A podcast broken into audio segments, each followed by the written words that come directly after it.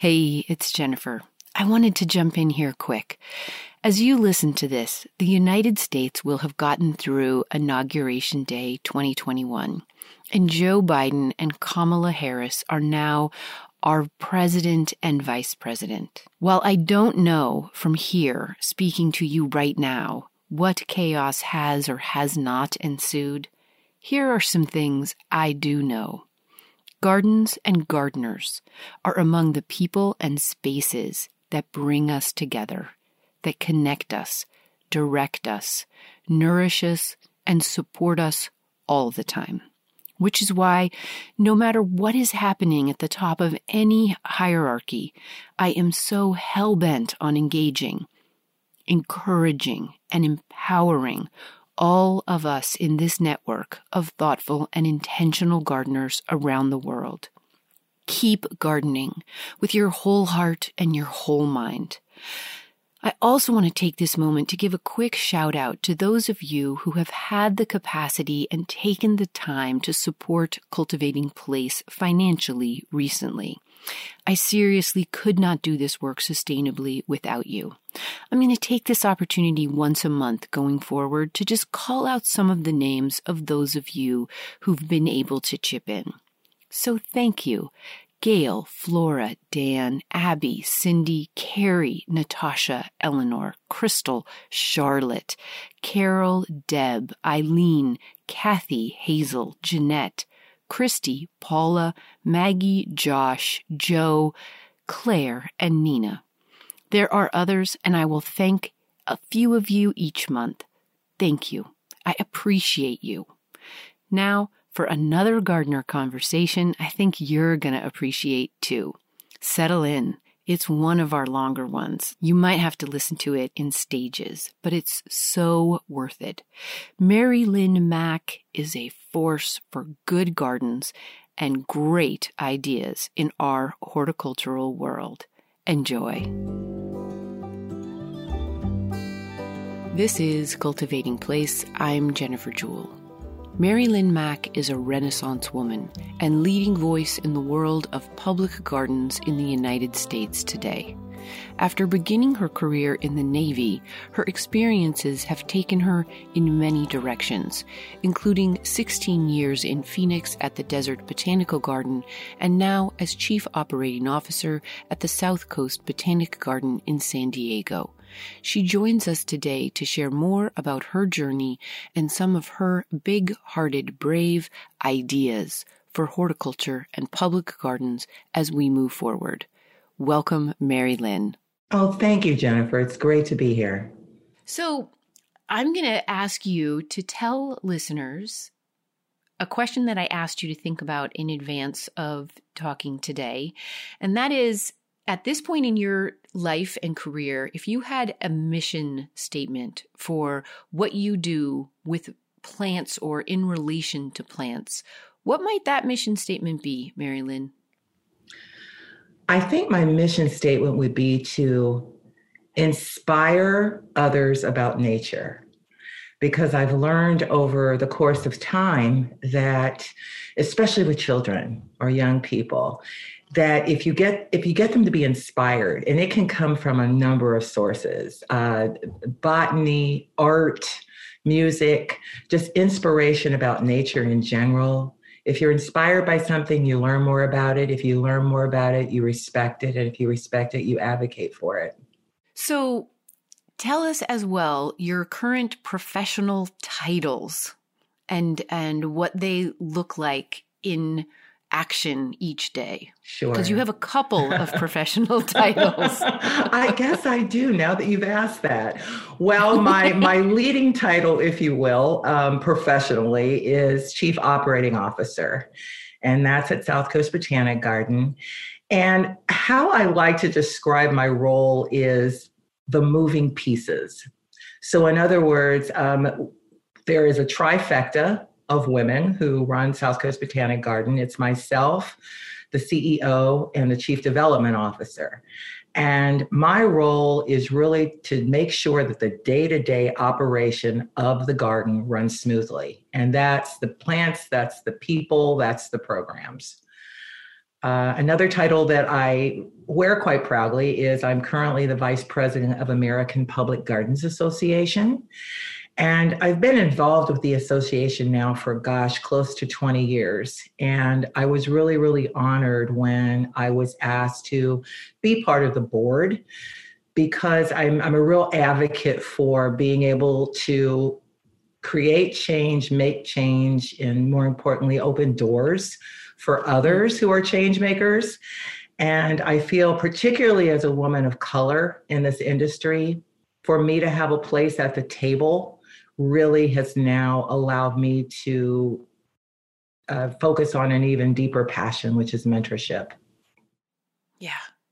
Mentorship, oh, it's a beautiful, it's a beautiful word. And it just, it comes up all the time with women in leadership roles and, and not even leadership roles at the top of organizations, but just leading from wherever they might sit in the work that they're doing. Um, and we'll we'll definitely get more into that because I think it's a, a pivotal uh, joint in in how our lives eventually articulate themselves. I'd like to go back before we dive into some of the professional work you just mentioned and how that uh, they all are informed by your mission. Take us back a little bit, Mary Lynn. How, how, where were you born and raised, and who were the people and, and places and plants that grew you into a woman who would be in these positions now? Oh, that's a great question. Well, I was born in Cincinnati, Ohio. That's where I grew up. And I was raised by my grandparents, and they were my inspiration, particularly my grandmother, who not only had a deep love for plants and a green thumb like nobody's business, but she also had a love of arts and culture. And although she, you know, didn't come from money or, or prestige or anything like that, she really saw the beauty in art. And so as a young kid, I was I think at the time I would use the word dragged because when you're 10, 12, 14, you know, it's not exactly the thing you want to be doing. But she took me to the ballet, she took me to the opera. She took me to museums. She enrolled me in every class known to man. So I like to tell people I feel like I'd be a great Jeopardy champion because I can go about six levels deep on a whole lot of stuff. Um, but, you know, so that planted the seed, of course. And then she was a gardener, and my grandpa was a gardener. She was a gardener more on the artistic side. She would cultivate African violets and come up with all different kinds of, of ways to grow those. And for plant people, you know, that in, is not necessarily one of the easier no. Grow. So no i could use her actually. I, I have tried to get mine to to bloom and i'm i think i finally got it but okay keep going. So she, we had them everywhere and so i can't i can't see an african violet without thinking about her. And then my mm. grandfather was really one of those more down to earth basic gardeners. He was growing because he said, Look, I haven't had a good beefsteak tomato since uh, I left Italy, which is where he was from. Mm-hmm. And so we always had tomatoes growing. We always had cucumbers growing. We had different kinds of apples. And so he grew for the table my grandmother grew for the aesthetics and so the combination of the two really opened up my my eyes and my world to to that beauty and um, yeah. although i had different career trajectories every time i was in something that wasn't connected to those things I felt like something was missing. And although I'd like to think that I added a lot of value to those particular careers, um, I kept getting drawn back to needing to have that aesthetic and that connection in my day to day. So, gardens was just a natural trajectory. Yeah. So, you grew up in Cincinnati. You have this wonderful, you know, mentorship from your grandparents on some of what has become the most valuable elements of life to you tell us what are your career arcs from there? Um, you, yes. you go to you go off to school. Yes. Take us from there. Uh, well, I I went to school. I I focused on business, mm-hmm. and at first I thought, okay, um, I don't know what I'm going to do with it, but it feels like it could fit in a number of of, of places. Um, then the adventure bug hit me. And I decided, well, gosh, I'd like to see other parts of the country. Um, so I joined the military, which was a pretty out there thing to do for yeah. a young woman my age. Um, and it I think it freaked my family out. They were completely stunned and shocked. And, you know, they raised me to be pretty independent. So I went down, I talked to recruiters, I took my tests, I did all these things. Then I kind of went back home and informed them of what I was planning on doing. So um, they were supportive nonetheless. And um, that's what landed me on the West Coast is okay I, wait i'm gonna i'm gonna stop you there. Sure. so you you do this what year is it and how old are you at that moment? I was 21 years old. And um i really didn't know what i was stepping into. So it was it was quite a leap in the net will appear kind of a moment. Mm-hmm. and i say that because I have seen that happen in my life. And some of the choices that I've made have been uh, a little bit of, I don't have it all figured out, but I'll figure it out when I get there moments. And so I went into the Navy and you have to think about the time frame because it was 1982. This was a mm-hmm. time when gosh, lots of things were happening in the military, some good, some not so good. This was a time when Top Gun was a big deal and some but some of the sexual harassment stuff was happening. This was a time when they were trying to figure out what to quote unquote do with women. Uh, for example, should they carry weapons? Should they go through weapons training? Should they be on carriers? And so I came in at a time where they were still trying to figure a lot of that out. Wow. So here I am. I ended up in San Diego. And um, I had a number of men who reported to me at the ripe old age of 21 who were old enough to be my dad. Wow. And white. And not necessarily that keen on the fact that I was there. So I just like to make mention of that because you talk about things that form who you are. Mm. And that was definitely one of those arcs because what it taught me is to really hone in on my emotional intelligence because that was what I had to do to manage effectively. I had to really figure out people, I had to figure out who they were, but more importantly, what they needed and wanted and manage to that point. And so I will always look at that um, time in my life as a place that really formed who I became as a manager and a and a leader. Wow, Mary Lynn, that is quite a crucible for such a young person, and to meet it with such astuteness is um, clearly the universe put you exactly where it wanted you to be right? And and where where your skills were gonna um, grow and shine. That's so okay keep us going. Oh, you're in the navy. You're in san diego. You're you are you are moving up. And so what was your position in the navy at that point that yeah. I worked in a legal office. I was a legal man and so on top of it, um, I worked, you know, in in an area where there were a lot of young people like myself who were finding themselves in some trouble, having made some bad choices. Mm. And so uh, I like to make mention of that too, because, you know, as you tell your story, and I always encourage people to do that, write it down, tell it to others like you're allowing me to do. You see those connections, boy, when, mm-hmm. when, you know, you get to wherever you are right now in your journey.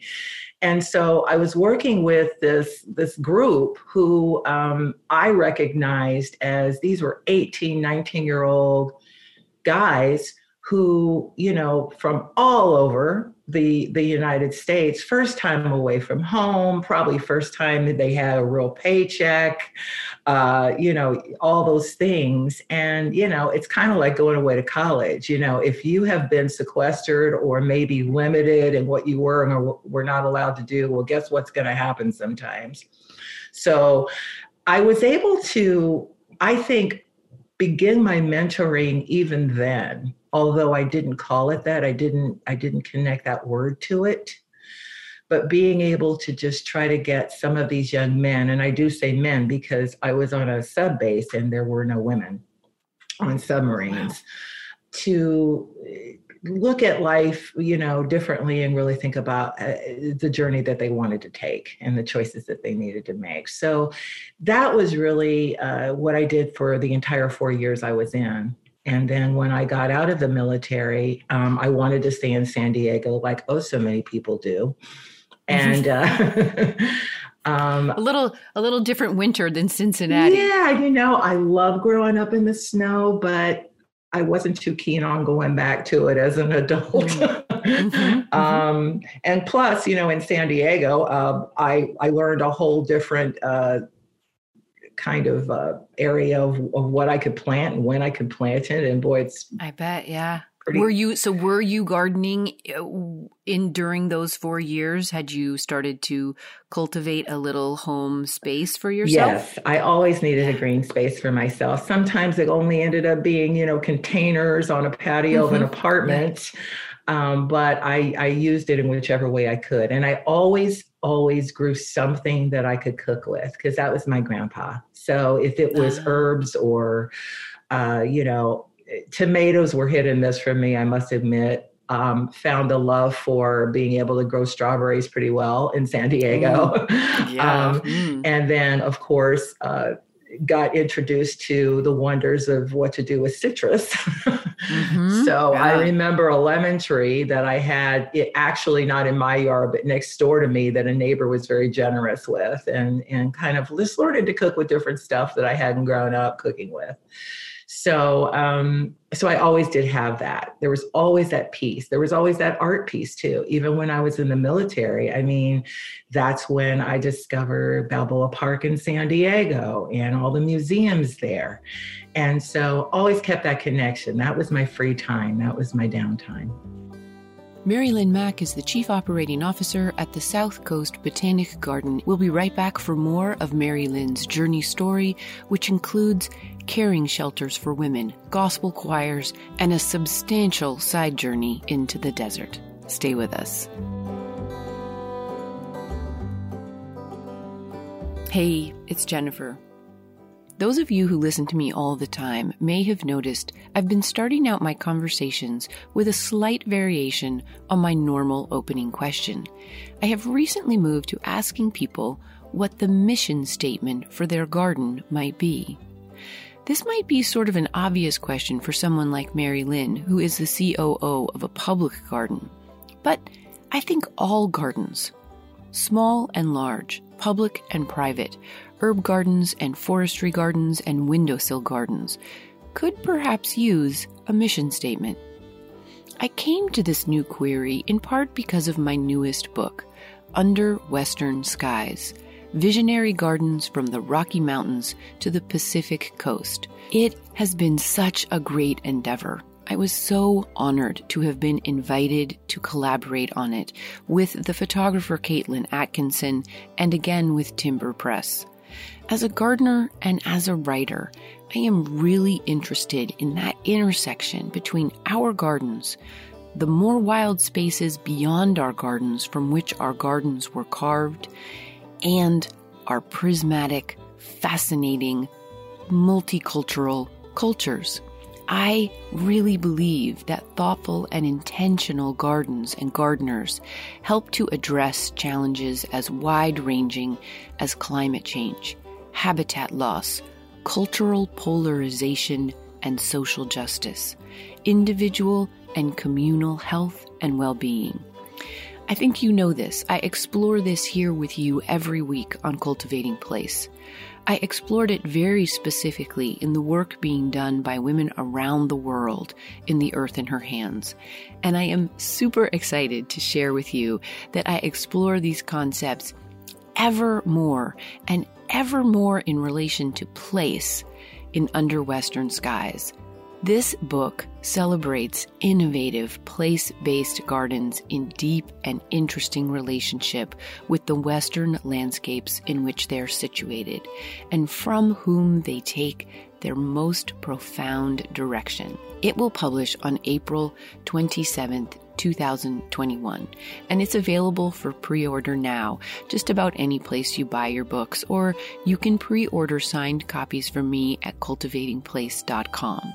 While these 40 gardens are based in the U.S. West, in these extreme times, the extreme conditions and the extreme biodiversity of the places of these gardens, these have solid lessons for gardeners everywhere on how to partner with their land, with the cultures and histories of our places.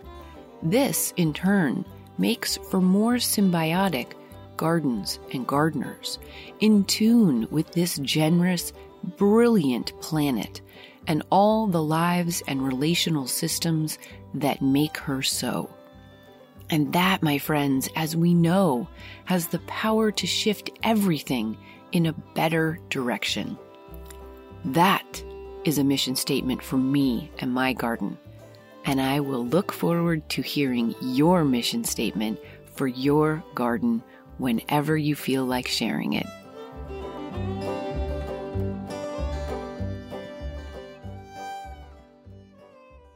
We're back now to our conversation with Mary Lynn Mack, Chief Operating Officer at the South Coast Botanic Garden in Palos Verdes, California.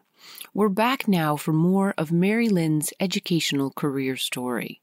After fulfilling her time in the Navy and learning through jobs in both the for profit and non-profit sectors of San Diego, it was her realization that she needed a change of scenery that took her to the desert and the Desert Botanic Garden in Phoenix, Arizona. There, her love of gardening and her emotional intelligence for working with people and cultural institutions came together. So when I got out of the military, um, again, not really sure what to do with now this experience that I had, um, but I knew I didn't want to be in a legal office. Uh, that didn't sound appealing to me.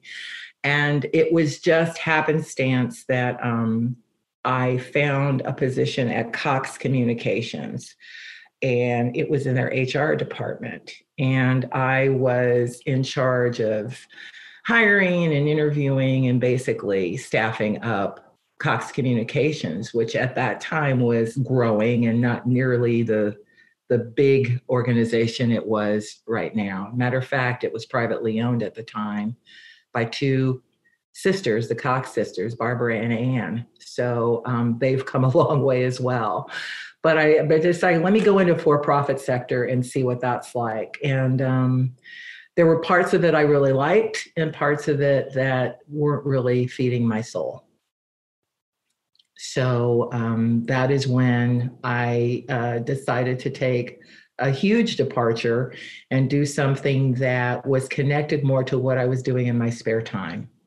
So, in addition to arts and culture, well, I shouldn't say in addition, one of the things that I loved about the arts was music. And um, I sang. so, I sang in a couple of different gospel choirs. And one of the things that one of the choirs did was we would sing at the uh, rescue mission, uh, both for fundraising for the homeless population as well as something to be able to lend to their lives. And so um, they, th- at the time, the rescue mission was for, for men only, because you got to remember, again, we're talking 80s, 90s. Yeah. Um, there weren't, there wasn't a big homeless population of women.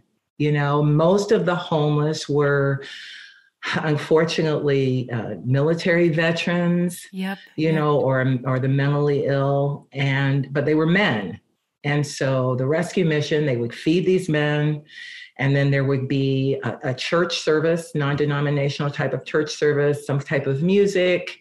And then they would go to their cots and, and go to bed for the night. Well, what was happening is we were seeing more and more women showing up with little kids, displaced families showing up. And they were saying, well, gosh, you know, we don't even have beds for for this population what's happening? And that's when the rescue mission decided you know we we got to do something about this. And um, i had grown to know the staff and the board. And one of the board members took me to lunch and said you know uh, we need to open up a women's center. What do you think about doing that? Now, I need to tell you, I do not have a background in social work. I do not, you've heard my story, right? I, nothing. I got nothing. I got a business background and military experience, but here's the leap in the net will appear moment, right? And I went, mm-hmm. sure, yes, we can do this.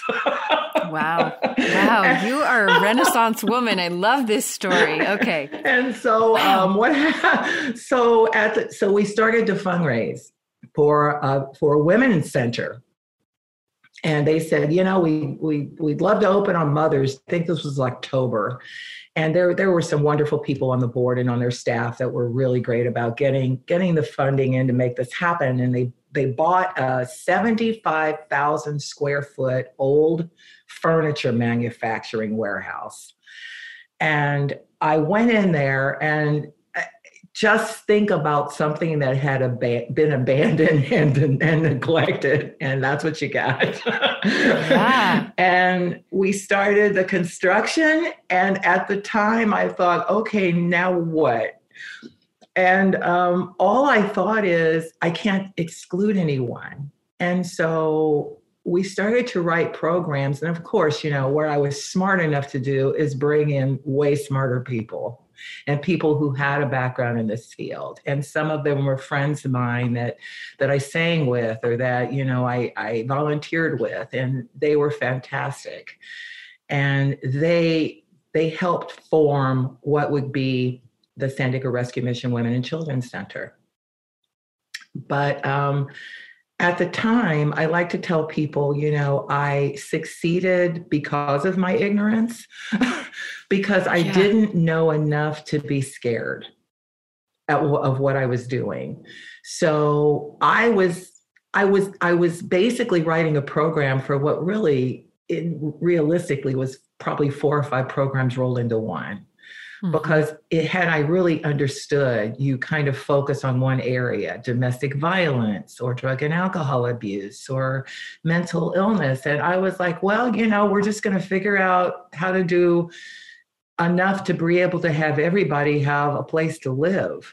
And so we had women with children and i didn't have an age limit with the kids. We had pregnant women. We had women coming from domestic violence situations and women that had drug and alcohol issues and you name it. And it we figured it out. And um, that was again one of those area or those arcs where I go, okay, uh, you know, every day was something new. Every day was a challenge. It was all encompassing. You live and breathe that kind of work. Oh, you do, yeah. And it it feeds your soul, but boy, it's um it's intense, right? and so, were you still singing, or had that? No, subsided? I was still singing because what okay. what we did, like part of the program, we we we ended up. I, I like to tell people I elevated begging to an art form because I never said no to anything. So, case in point, there was a chiropractic office who were they were closing down one of their offices, and they go, you know, we've got this this chiropractic equipment. Do you want it? I said yes. And so one of the areas we made into a chiropractic area, and then people would come and volunteer. And there was a beauty salon. Oh, we got this stuff. Yes. And then we had a beauty salon area. And so every yes turned into a piece of this program. And one of the yeses was there was a huge space that lent itself to an auditorium chapel type place. And, um, you know, I don't have to tell you, any nonprofits, you know, the, the, the foundation of their success is volunteering. And so volunteers, you know, kept this going. And some of the volunteers that came and helped us were church groups of every kind um, synagogues. Uh, you know, they would come and once a week they would do a service, a talk, a lecture that the women would um, participate in.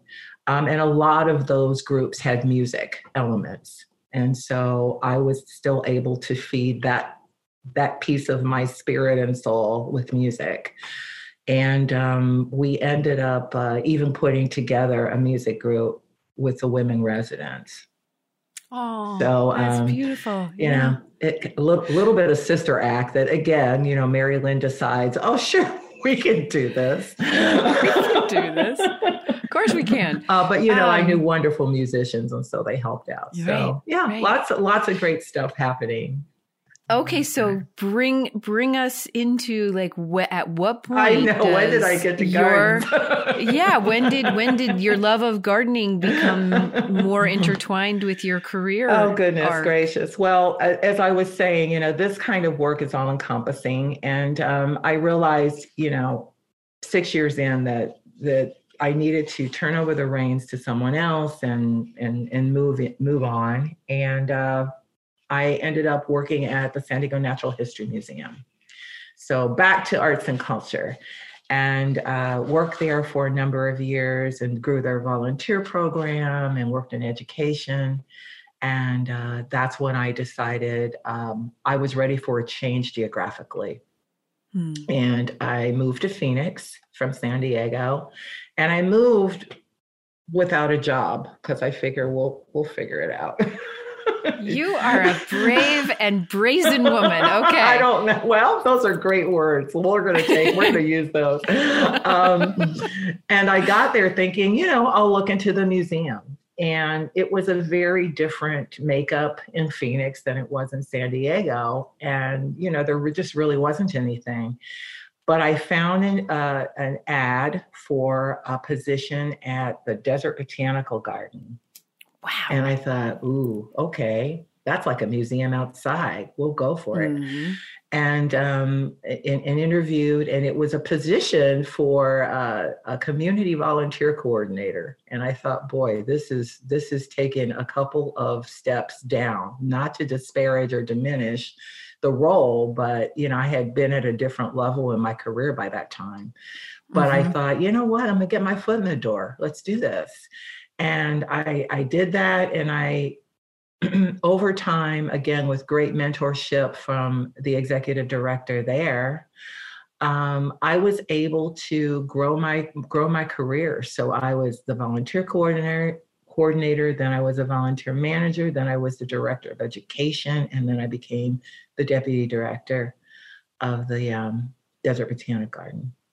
That is so wonderful. Now, the you know for for people who might not know, it's it's one of the the one of the best desert ecology museums in our in our country, if not in our world. And um, and who was the executive director at that time? Well, he's it, he, he he remains there. Ken Schutz. Oh, Ken. Okay. Yes. Okay. Great. Um, so fantastic leader and uh, great coach and mentor.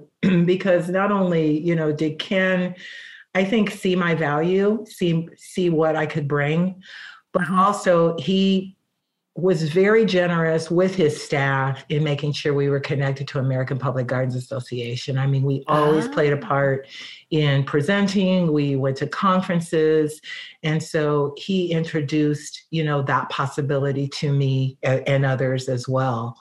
Uh, but yeah, Desert Botanical Garden, one of the top 10 gardens, uh, renowned agave collection, fantastic mm-hmm. research and collections, and, and a superstar when it, when it comes to volunteer programs and, and other things as well. Yeah. Yeah, yeah.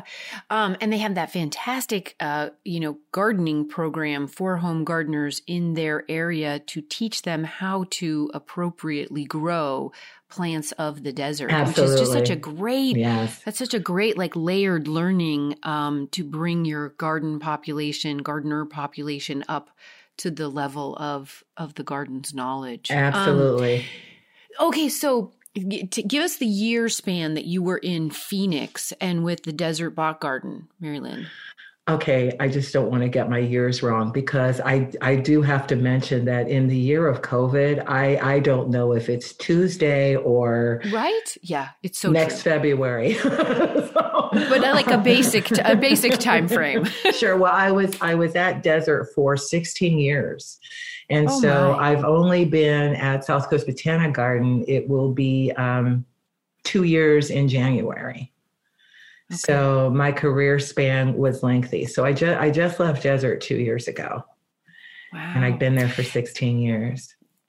Now, at some point, you become active in APGA. Yeah, I I did.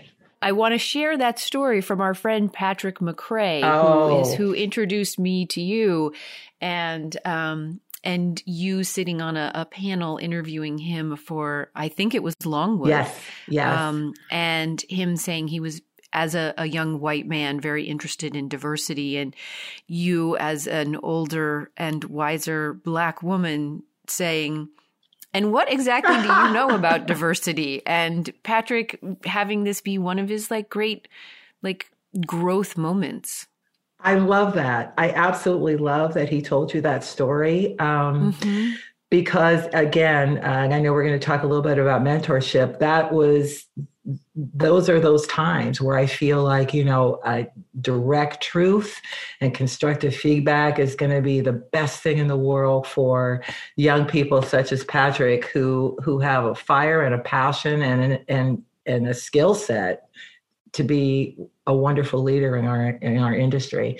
So yes, to as I mentioned, I had been involved with APGA over most of those 16 years, um, primarily uh, putting together presentations and being very active at the conferences, et cetera. So, um, you know, I, I one of the things that I was able to do is get to know some of the- great leaders in our industry. Paul Redman at Longwood is one of them. Mm. Brian Mhm. Vogt at Denver, another. I mean, the list goes on. I don't want to start naming names because I know I'll leave someone out that has just been a phenomenal person in my life. Um, Mhm. But but getting to know Paul and um, also being in charge of the conference the year Desert hosted it in 2016 allowed me to take a real deep dive into what it takes to do something like that. What I, best fun in, in I've ever had. And Paul got to talking to me and introduced me to Tamara Fleming, who's in charge of the Longwood Fellows program. And she asked if I would be on the selection committee. And I was so honored um, because I felt, again, that table, right? That room that we as Mhm. people of color need to get into in order to truly make change. And so I have been and am still on the selection committee. And yeah, when Patrick um, went for the program, um, I gave him kind of a hard time. It's a grueling process, it's extremely competitive. So I hope he remains proud of the fact that he, he can he can keep and, and talk about that title that he earned. But when he got into one of those final interviews and, and talked about diversity, um, I pushed I pushed back because you know we are now at a time where people know the words inclusion, diversity, equity, but it's the action behind them. And I wanted him to really be able to articulate for me what those meant for him as a white male of privilege and what he was going to do about it. which is which is just a good exercise for all of us uh, to be frank and it's not just young people with fire that need that pushback and that um, demand for articulation and precision uh, but it's all old people with a fire too Absolutely. Absolutely. I'm Jennifer Jewell, and this is Cultivating Place. MaryLynn Mack is the Chief Operating Officer at the South Coast Botanic Garden. We'll be right back for MaryLynn's journey story and how she believes that public gardens, with the most representative of voices and leadership at their tables, will save us. Stay with us. Okay, so thinking out loud this week. It is deep winter here in the Northern Hemisphere, and light and warmth are at a premium. My house plants are calling to me. And if you all know me, you know that I am not the houseplant parent of the year. I am working on it. I love my three or four houseplants. We are getting along better and better, but in all honesty, my money plant needs repotting. My African violet needs food, I think, but I'm not exactly sure. Hmm, but here's something I'm sure of. We're all different kinds of gardeners, and while I revel in talking about and sharing why we garden, I know exactly where to turn for the how of houseplant keeping and care, and that's to my friend Maria of Bloom and Grow Radio. As a podcast listener and perhaps a houseplant parent, new or long-standing, I think you will enjoy Maria's energy and her take on this gardening life, teaching us and sharing with us far more about the intricacies of being a good houseplant parent. Here's more about her podcast, Bloom and Grow. I hope you'll check it out and subscribe for your garden podcast library listening. Have you ever killed a houseplant before? I know I have. In fact, I've killed so many houseplants that I actually created a podcast all about plant care, Bloom and Grow Radio, the podcast for plant people where we learn how to not only stop killing our houseplants, but learn how to help them thrive, grow our indoor jungles, and cultivate more joy in our lives. On Bloom and Grow Radio, I interview planty experts to get answers to the plant care questions we all have, but might be a little nervous to ask, like what the heck is bright indirect light? What is soil and potting mix actually made up of? Or what is the best way to water my plants? For me, the mind blowing thing about plant care is that it is so much more than just making our homes look Instagrammable. Plants are amazing tools for self care. They help us disconnect from screens, reconnect with nature and ourselves, and they remind us things like growth is always happening and around us, dormancy is sometimes necessary, and something as simple as it's important to water yourself.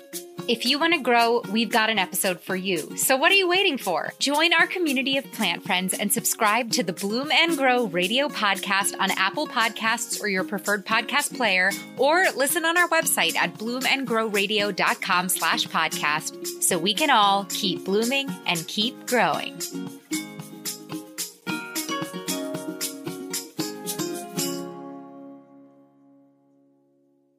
This is Cultivating Place. We're back now to our conversation with MaryLynn Mack of the South Coast Botanic Garden in Palos Verdes, California. MaryLynn is a Renaissance woman with a Renaissance woman's career path.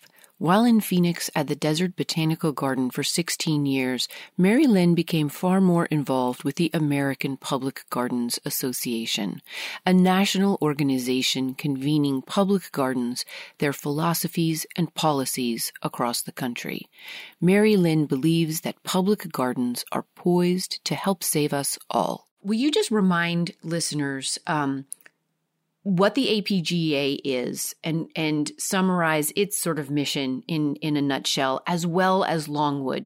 Oh, absolutely. Well, first of all, to talk about Longwood, um, again, we, we spoke about Desert Botanical Garden. Longwood Botanic Garden is another large garden. And when I say large garden, it uh, you really kind of look at budget, you look at um, program, you look at acreage, and there are kind of a top 10 and longwood is definitely up there. They are a, an amazing garden um, and have been again leaders not just with american public gardens association um, but for for the longwood fellows program. I mean they that's been around for a while and that that was our leadership program. Like when we wanted to to build and and recognize leaders that can just take on the mantle, take on the baton, and carry forward pu- public garden work. Longwood yeah, was very specifically, yeah, absolutely, very specifically public garden work, and that is sort of where APGA. Right. When you say this was our leadership program, you mean them. What what would you say? Uh, you know, can you give a quick summary of what the American Public Gardens Association, sure. their mission? Absolutely. Well, you know, it's got first of all a seventy-five year track record of convening and educating the, the public horticulture community. And the best way I can describe APGA is that we connect the field of public horticulture to communities. And we are really stand as the the organization from which public gardens can get a variety of resources for best practices um, for both their institution as well as professionally um, we're advocates, where APGA protects natural heritage and kind of ensures the future of public horticulture through programming and advocacy. Um, we really champion, you know, a, a unified voice for public horticulture. Mm-hmm. Um, that's that's and, the best way I can put it. And that's a great way I'm going to I'm going to ask you one more question just to open that up a tiny bit more. Why is that important, MaryLynn? Why are public gardens mm. important in this time and our place? Public gardens are going to save us because when you just think about what's happening in on our planet, in our world, um, green space or the lack thereof climate change, um, food deserts, um, kind of a, a, a spiritual vacuum, illness, sickness, disease. The commonality, the, the the the thing that grounds us, no pun intended, is it, are these nature spaces, are these green spaces, are these areas where you can go and feed your soul and feed yourself. um, and public gardens, um, and I emphasize that word, are going to be important because that says that they, they need to be open, accessible, and available to everyone and not just opening the doors and welcoming people, but opening the doors and having everyone come in with their diversity of thought and their perceptions and their experiences. And that will grow public gardens into what they truly need to be.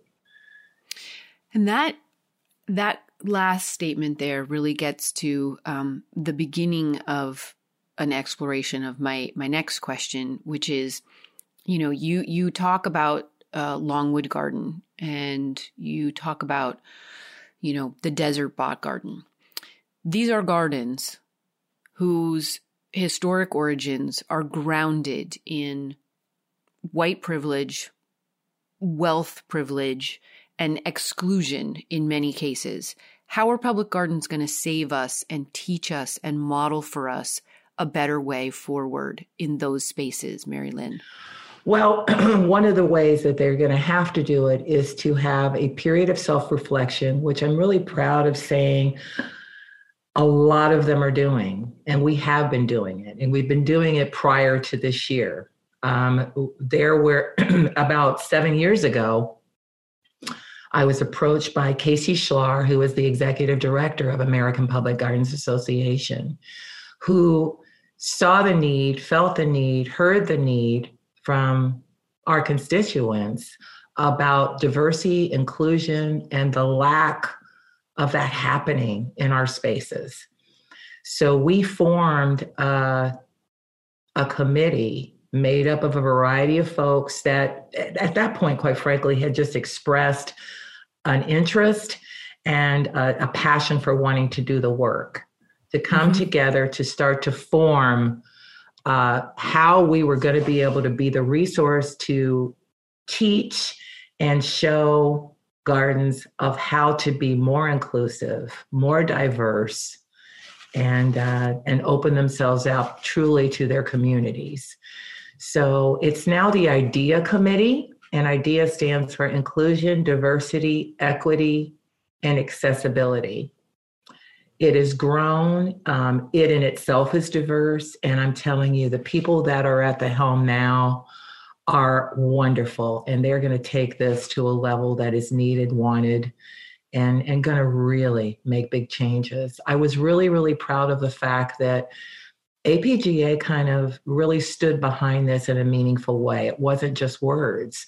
Case in point, um, our conference uh, a couple years ago in Washington, D.C., diversity was the theme. It was threaded through everything that we did. And I can't tell you how many leaders were actively engaged and have made significant change. I think about inclusion and I think about De- uh, Denver Botanic Garden, where mm-hmm. Brian Vogt at the helm, you know, walks the walk and talks the talk. And you know, he, he one of his mottos is a garden for all people, and he means that. So I see the change. It's happening, but you know what? It wasn't without pain. It wasn't without painful conversations, uncomfortable conversations. Yeah.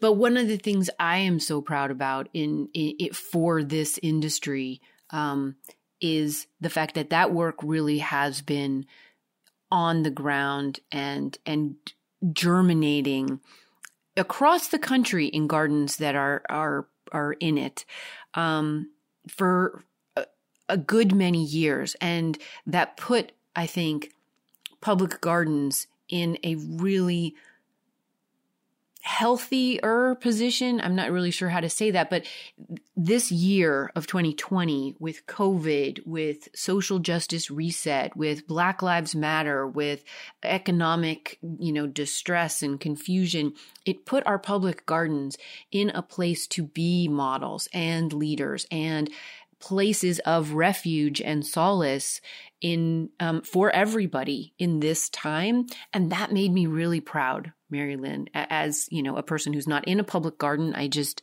yeah. Yeah agreed. You know it's like again that that commonality. At the end of the day mm-hmm. first of all boy covid um, while it is um, you know there are higher degrees of, of the issue in brown and black communities it still was quite an equalizer and at the end of the day, you know, again, we were one of the green spaces at South Coast Botanic Garden that were able to stay open throughout the pandemic.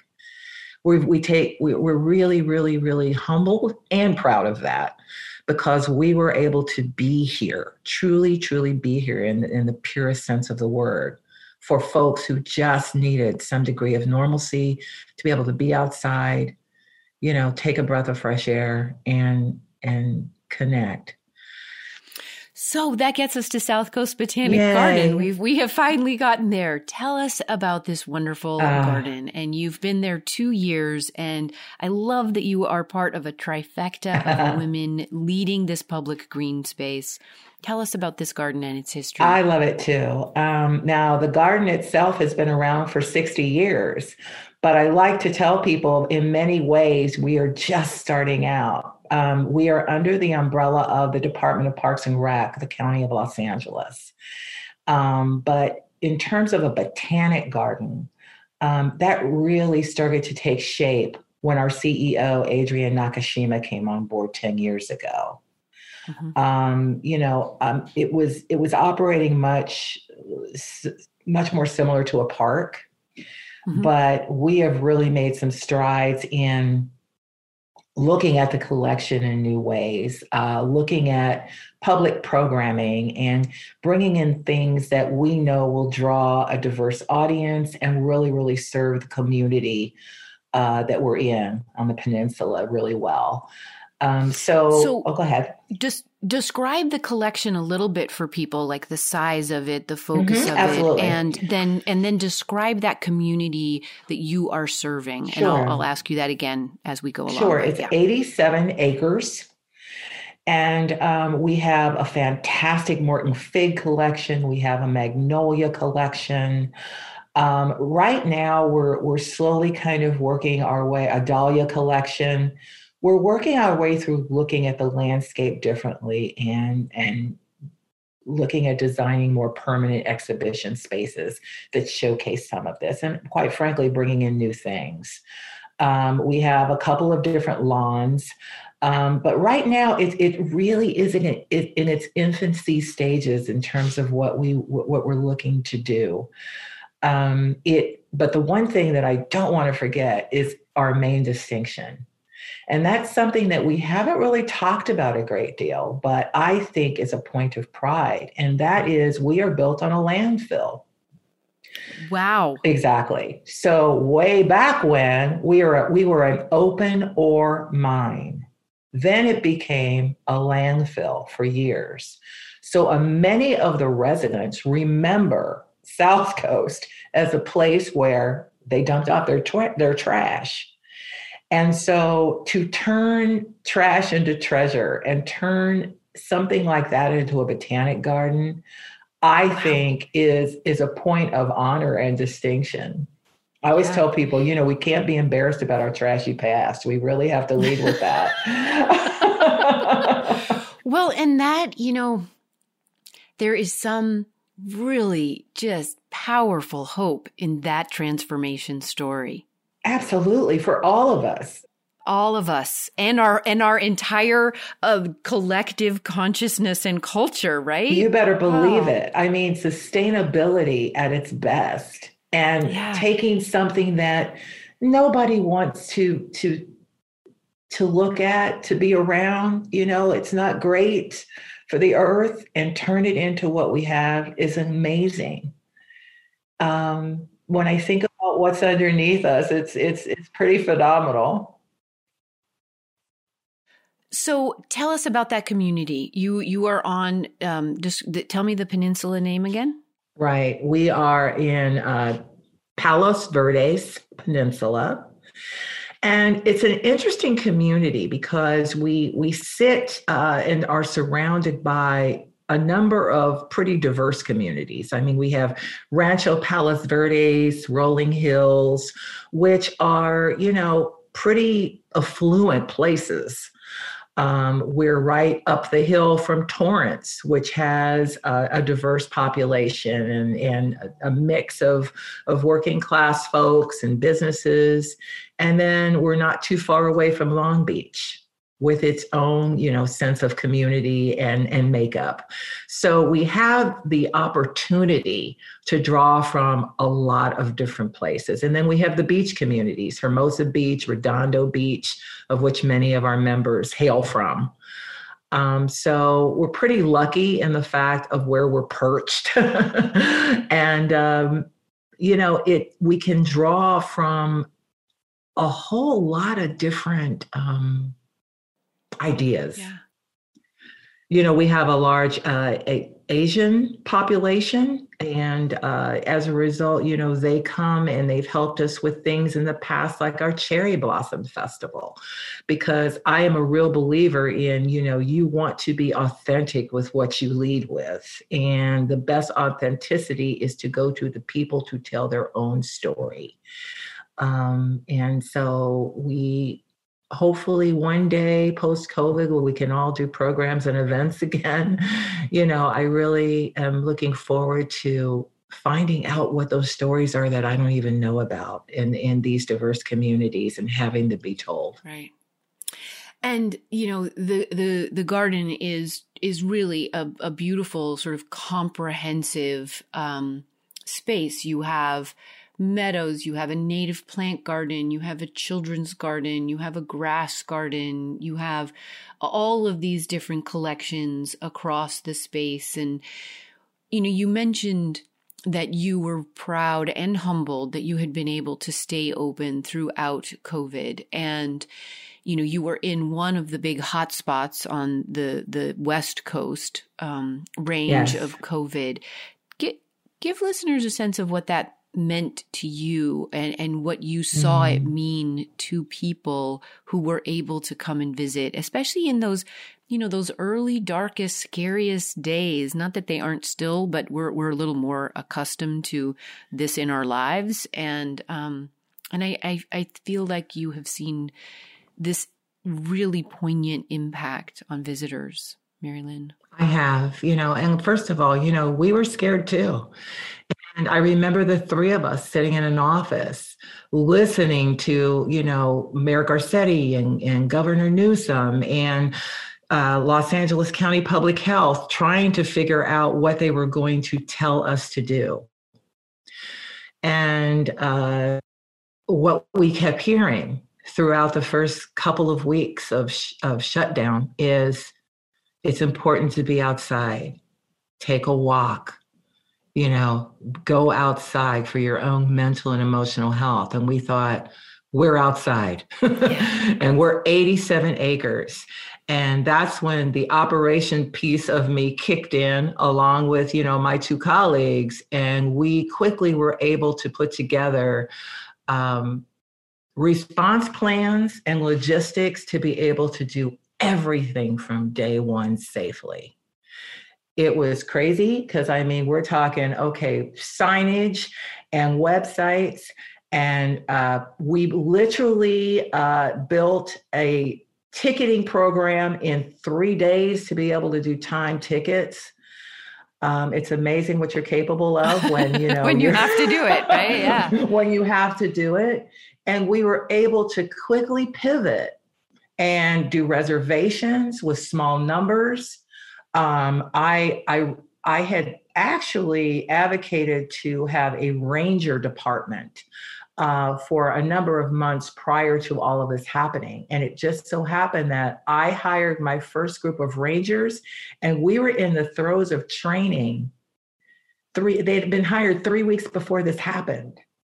And I remember sitting in the office with them going, okay, we're going to now quickly turn to, you know, chapter 26, because we've got to go into what to do during a pandemic. Right. And then they quickly became those monitors that were able to be sure people spaced six feet apart mm-hmm. and wore their masks and did all the things. And we had, you know, uh, uh, sanitation schedules and wiping down everything. It was crazy. But what I like, and and I, I, brought this up with a couple people, I I likened us to a speedboat versus a cruise ship. Right. and what I mean by that is, um, you know, we're we're a large garden by budget and acreage. However, as I mentioned, you know, still growing, almost that gangly teenager stage where we still have lots to do, and that's a speedboat. We didn't have a whole lot of stuff and so we were able to pivot yeah. very quickly. Yeah. Whereas cruise ships that maybe had a huge staff and lots of programs and a big volunteer department, that's a lot harder to make the changes happen. And so I feel we were lucky in the fact that we were in our infancy in lots of these things, and we just quickly flipped it on its head and opened up in a different way and people were coming in thanking us so appreciative that they had a space. I remember when school you know became remote. Mm-hmm. You could set your watch that at three o'clock i would look out my window and you would just see these these parents coming in with these children and they would get to palm circle which is kind of like the beginning of the, garden and they would just drop the kids and the kids would take off like rockets in this open space where they could just run and blow off all that steam you know and energy. And then you saw the parents take a deep breath mm-hmm. through that mask and be able to kind of know that their kids were going to be safe, but they had this place to come to. So it was just, it was, we got as much as we gave yeah. watching that. Yeah. You know, I, I think you have you have answered this just in in some ways with that exact um, story you just told us, but maybe there are other things you would add to what you know. What are your greatest joys in in this work, MaryLynn? Mm-hmm. And the impact and a and um, asset that y- you are in other people's lives with it. Oh wow, um, so many. it's it's a joy. It's joyful work. Mm-hmm.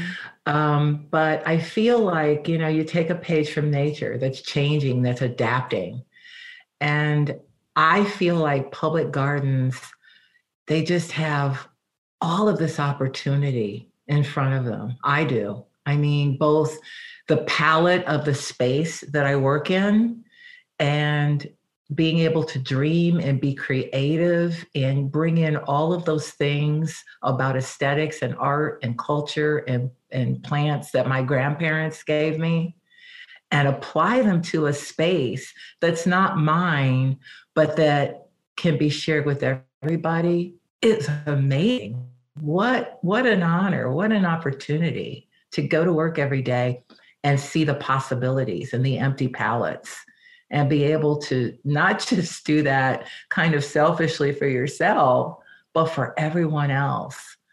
Um, so that's the joy. The joy is being able to be at tables and in rooms where I can bring up and in others, uh, young people of color who are discovering in some ways this um, this work for the first time, and and where they can be leaders wherever they stand is amazing and an honor and a joy. And just always learning. Boy i go i learn something even at my age new every day. Every day. Yeah. As a gardener i, I do too. I, I, think it's one of the great gifts of this part of our engagement uh, in the world and with the world the uh, you you still have a home garden do you want to share anything about your home garden with us and its joy well, to you in this time? I do have a small space in California. I had a larger space in Arizona.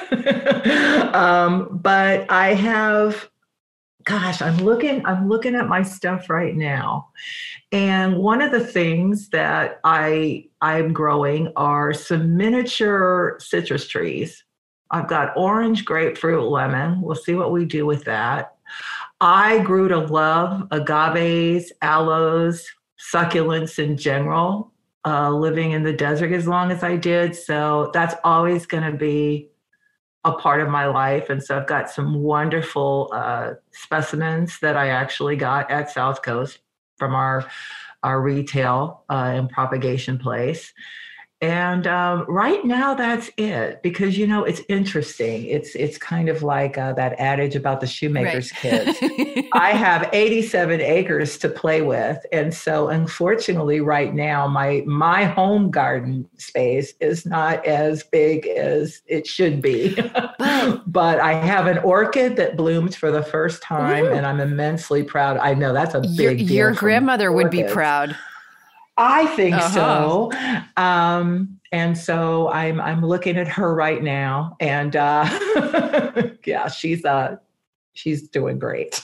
you know, and it's gardeners by and large are are acutely aware of how valuable even you know a, a window with the right light to grow something, let alone mm. a small garden, mm. has been. But 2020 has pointed this out with even greater um, greater emphasis that uh, a garden is is a true luxury and a public garden that is truly accessible uh, and open to us is a great luxury for our entire culture. And I just thank you for the work you're doing and uh, really very honored to have you on the program today.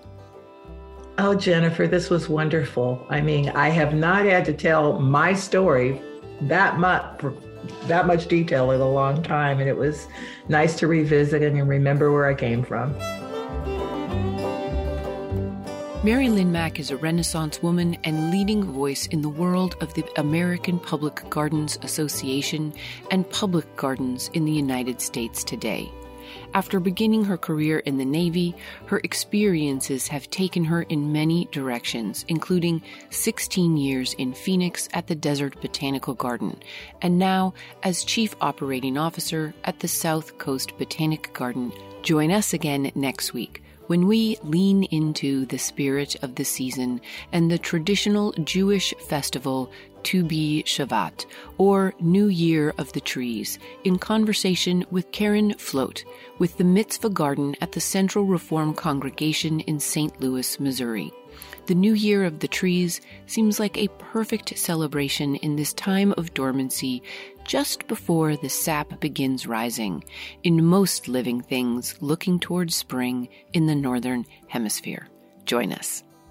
Cultivating Place is a co production of North State Public Radio. The podcast is listener supported through the support button at the top right hand corner of every page at cultivatingplace.com. For more information and fabulous pictures for MaryLynn's life and her work at the Desert Botanic and South Coast Botanic Gardens, and with the APGA, head over to cultivatingplace.com this week for the show notes under the podcast tab. If you enjoyed this conversation as much as I did, make sure to share it with friends, neighbors, and other gardeners. That's how these conversations grow. Our on air producer and engineer is Matt Fidler. Original theme music is by Ma Muse, accompanied by Joe Craven and Sam Bevan. Cultivating Place is distributed nationally by PRX, Public Radio Exchange. Until next week, enjoy the cultivation of your place. I'm Jennifer Jewell.